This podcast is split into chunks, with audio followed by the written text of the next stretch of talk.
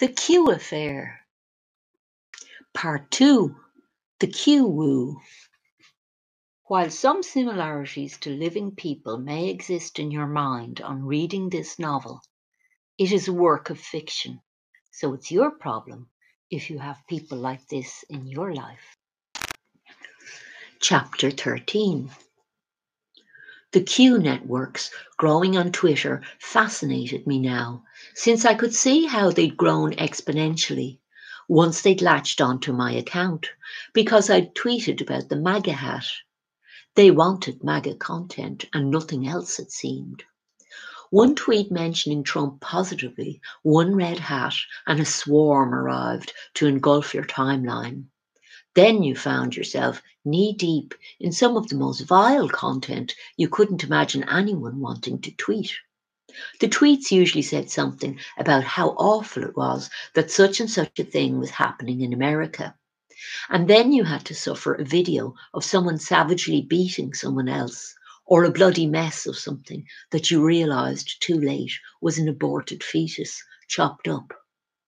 They couldn't get enough of violent content and tweeted and retweeted it, along with acres of praying hands or tiny church emojis until you were fed up of muting their tweets or having to block them, only for more of them to appear, added to the first person's follower train of QAnon accounts.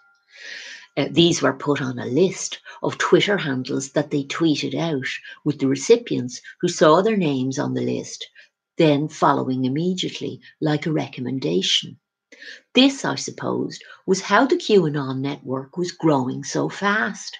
It was continuing to attract ever growing numbers on YouTube as well, with some of the channels, Jay insisted, especially picked out by Q himself and some broadcasting around the clock for avid insomniac Q followers. Captain Nemo, Jay said, was one of these hand selected by him as main decoder. I'd never heard of him, but when I checked his channel out, I could see the quiet spoken, rather dull little man was making a hit, since his subs were buying his health supplements a bit as they had InfoPills health supplements to support the channel. And he'd managed to buy himself and his family a houseboat as an indirect result from all the traffic his channel had attracted and the sales he'd turned it into. There were much bigger channels, something to suit all tastes, it seemed.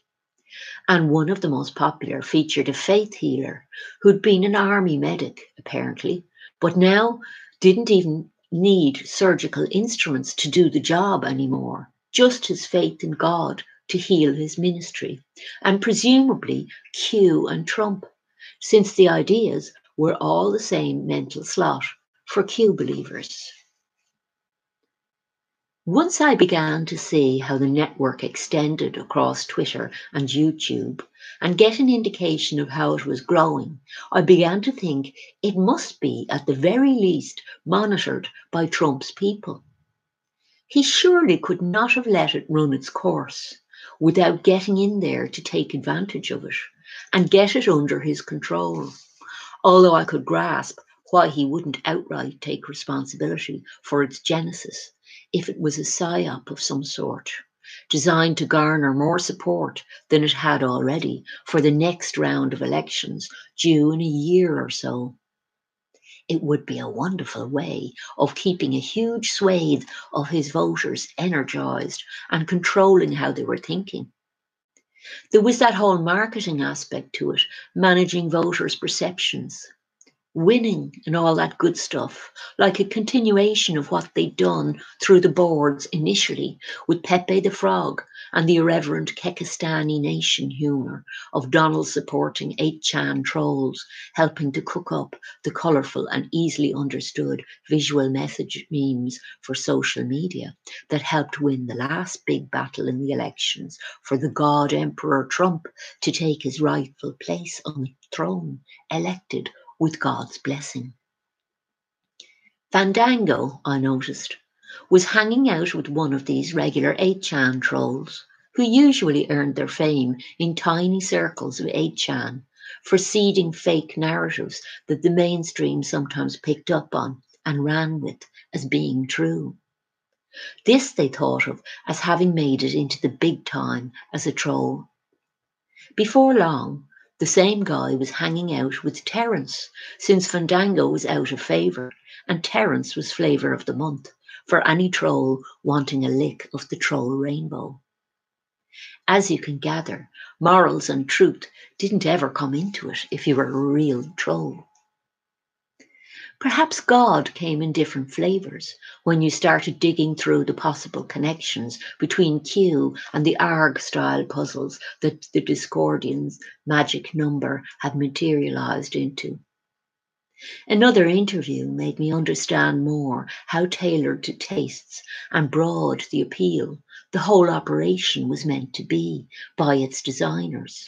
Perhaps it went back to years before Q himself had appeared on the stage, and I knew already how the original Theosophy movement had sought to blend the boundaries between a variety of religions with, I supposed, some legitimacy, since this had been how new religions had always been introduced to populations by a blending with or grafting onto existing belief systems since antiquity.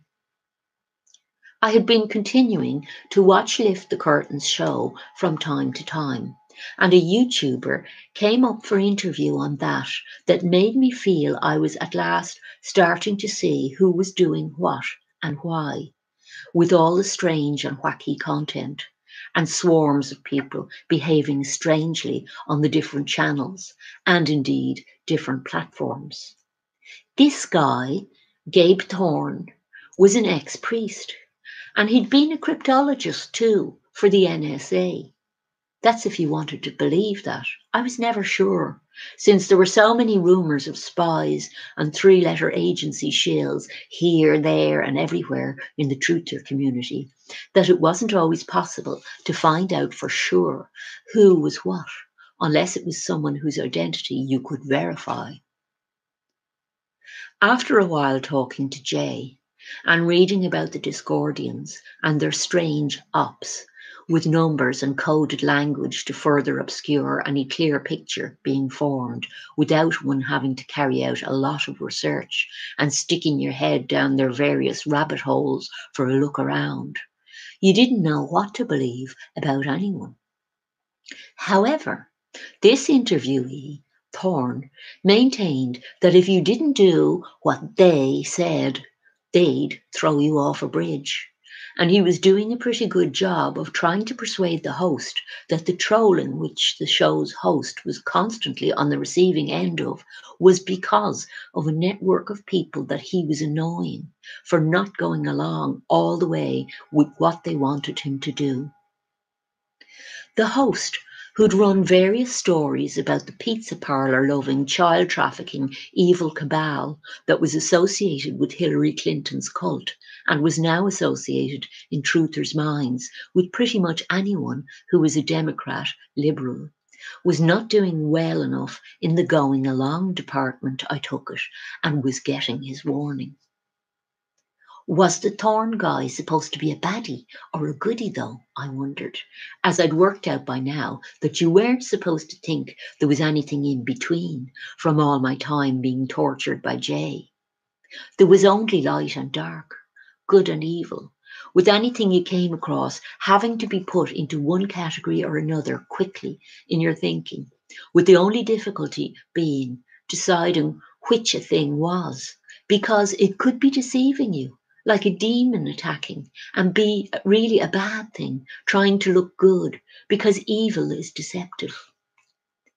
In the latter case, you'd better pray there was an expert YouTuber nearby whose information you trusted to guide you to the, to the truth and help you decide which. Gabe was an expert on religion and expounded his beliefs for the elucidation of the host and listeners. His tasteful study, with sets of shelves lined with posters, paintings, and prints of spiritual and mythological subjects, promised to be less standard truth affair than the fundamentalist Christian outlook favoured by Desiree and Colonel Peters' channels. His, apparently, was some kind of Steinerist view, with a twist on it, and a new name he'd come up with himself as he spoke, he mentioned his website, and I took a tour of that to see what that was about.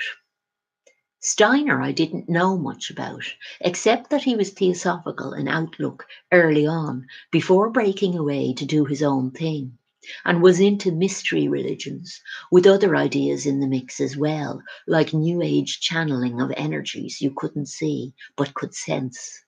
And anything goes, as La Madame Blavatsky would say, and mixtures of other New Age, fluffy hippie type esoteric stuff in the mix as well, that covered such a wide range of beliefs in all sorts of weirdness that were only limited by your own imagination, with hedonism the main aim, as far as I could see. I pictured women cavorting about in long wispy scarves till it all came to a bad end from overindulgence in the dance with a squawk and sudden screech of brakes. When he said, on being questioned by the host, who Desiree now frequently disparagingly called the gay taxi man on her videos, that he knew Terence, I thought, yes, I'm seeing that, yes, indeedy. Because, of course, his obviously extensive knowledge of all things esoteric, indeed occultic, would have been the perfect foil to Terence's political and artistic knowledge if the two friends had built the puzzle's design between the two of them. I could see them being far ahead of any of the other truthers I'd come across in terms of their sophistication in understanding and their general command of the topics, not to mention of the people they were being interviewed by. Thorne had exactly the same arrogance on display as Terence, and was clearly someone who liked being in charge, even while conscious of needing to hide it, to persuade his audience he was a humble, enlightened guy, not a little Napoleon. They'd fallen out by the looks of this interview, as I got the definite impression he meant Terence or his friends when mentioning bridges and Dedalusian style flights gone very wrong. I'd never heard Fandango mention him, but with the Fight Club type secrecy rules, he wouldn't have. Now it seems we were to get drip fed bits of info on different channels or it would just spill out all at once, maybe, like a slurpee with a loose cap working its way free as you sped towards the church while it jiggled under your rosary beads on the dashboard cup holder, live streaming your distress. I hoped it would, and soon, because Jay had gone from erratic and paranoid to full on angry with me in a way that was increasingly alarming and there was no calming him down. He'd not got the compliance from me he'd expected in terms of conversion to all his strange beliefs, and with none of the devices he employed to make me feel guilty about not having faith in him seeming to have much effect on my still clearly brainwashed frame of mind, he raged at me. One night, after a conversation about God and my lack of faith had escalated from initially a reasonably civilized and enjoyable discussion of sacred geometry into a full on rage brought on by my arguing a point with him that I didn't believe that the presence of patterns in nature proved the existence of God as he maintained. He signaled his growing frustrations by bombarding me with scriptural quotes, which he knew I hated him doing. He accused me of having none of the Christian virtues. Love is patient, love is kind, he began. I knew I was in for it, and there was no stopping him. I was going to hear how evil I was, because he'd told me his views on dark and light often. What was evil got punished. Q was the punisher, and the cabal members deserved to be dragged out and lynched in the streets or hanged from lamp, lamp posts. The punisher would see to that. I presumed I was to be punished by being bashed with the Bible, bigly, as Trump would say. I listened politely to the rest of the quote. No point arguing with the fool, determined to punish himself.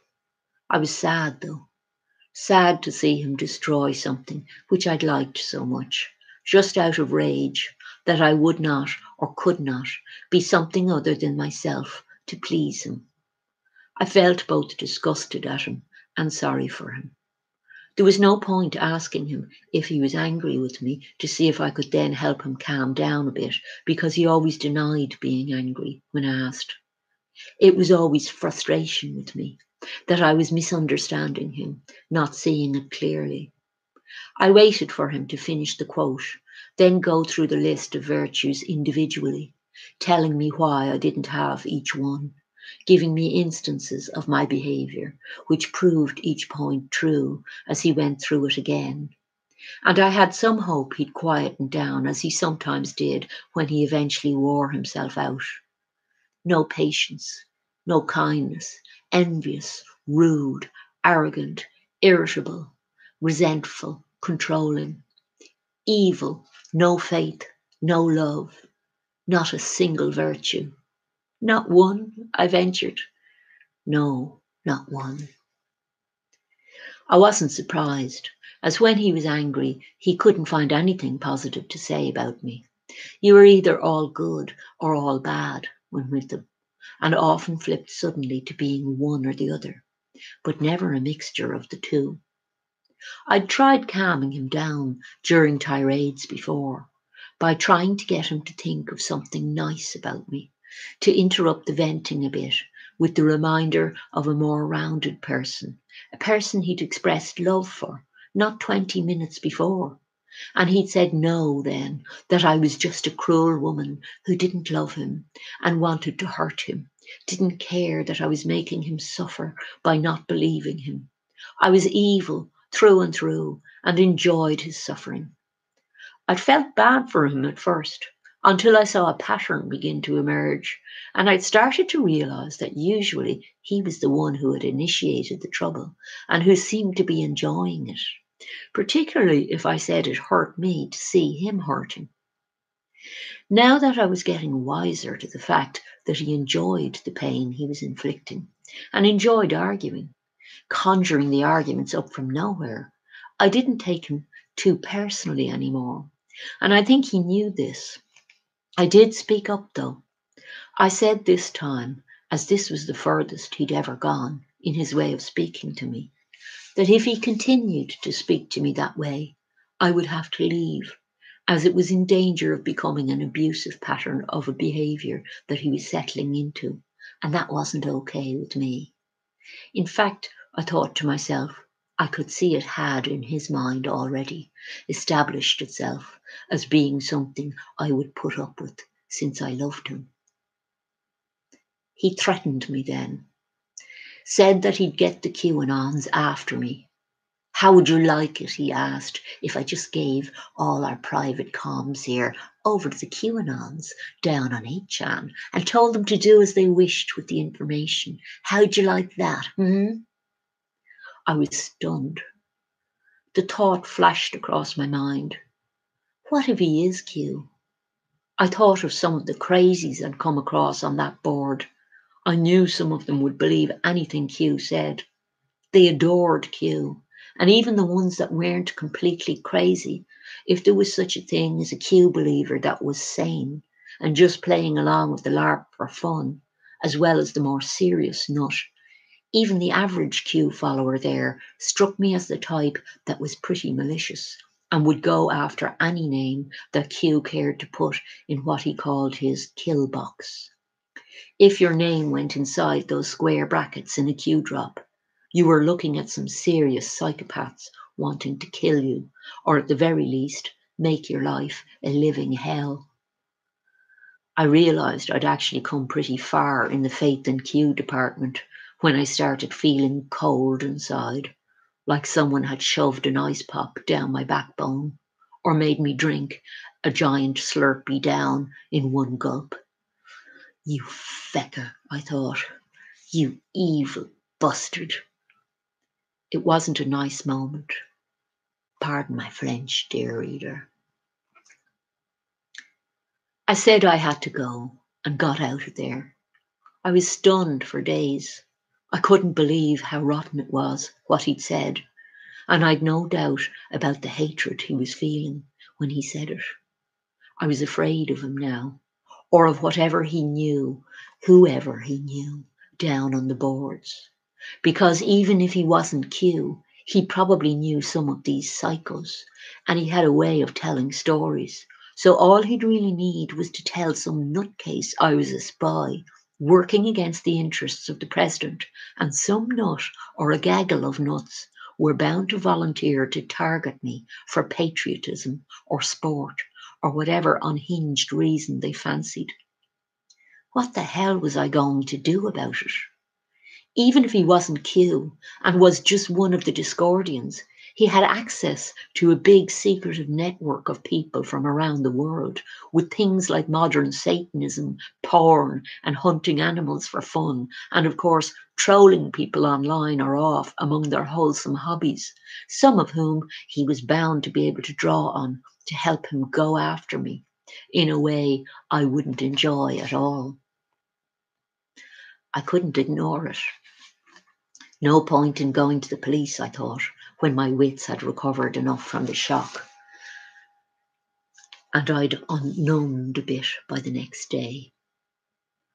I'll sound like I'm babbling, talking about this person called Q that they've probably not even heard of, and how he has all these friends online that love guns and violence, that think I'm a political enemy.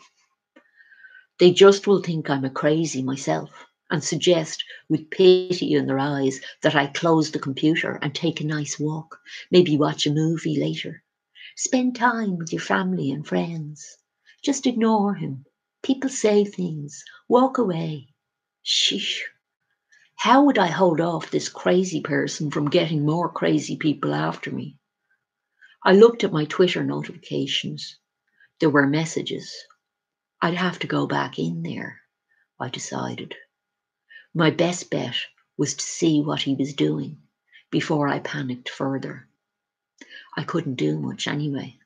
I went back in there, taking a deep breath, not knowing what was going to happen next.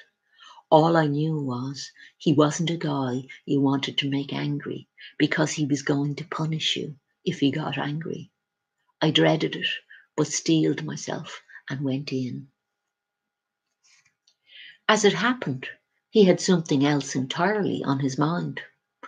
Terence had written to him to ask was he aware of the death threat Fandango had made. Had I seen Fandango's latest video myself? No, I said, not having seen any videos all day, since although I'd been off work, I'd found somehow I'd spent a lot of the day standing in the garden, meaning to trim back some raspberry bushes before the end of the season set in but had just fiddled about, doing nothing of anything much. And the time had got away from me, and the dark started closing in, forcing me back inside the house. Yes, he said, he threatened Terence's ex, the coward, and her children over the trademark to the puzzle, which she currently has. Oh boy, I thought, it must be a virus going around this threatening people thing. I was slightly in awe of the fact he could be mentioning this with a gleeful tone, while seeming to be entirely forgetting the threat he'd made to me just the night before. He seemed in quite a good mood and had a lot to tell me, since Desiree had written back to him as well. I hadn't seen that video either. I asked, did she do a video? No, she hadn't done a video on that. Perhaps she was considering her narrative options. You know, he mused later after he filled me in on the goings on on YouTube. I was deeply hurt. You could call me abusive. Really very, very hurt. Oh, be careful, I thought to myself. Be very, very careful here with this man now. You have a nutcase on your hands, and you have to play the game with him so that he thinks he is winning, or he will become very, very angry. And whatever happens after that won't be good at all. I was convinced that he was a man with a lot of friends if he was Terence, and if he was Q, I was really in an extremely bad position if he got angry again. Finally, he'd managed to do what Desiree had failed to do intimidate me with the threat of a whole army coming at me.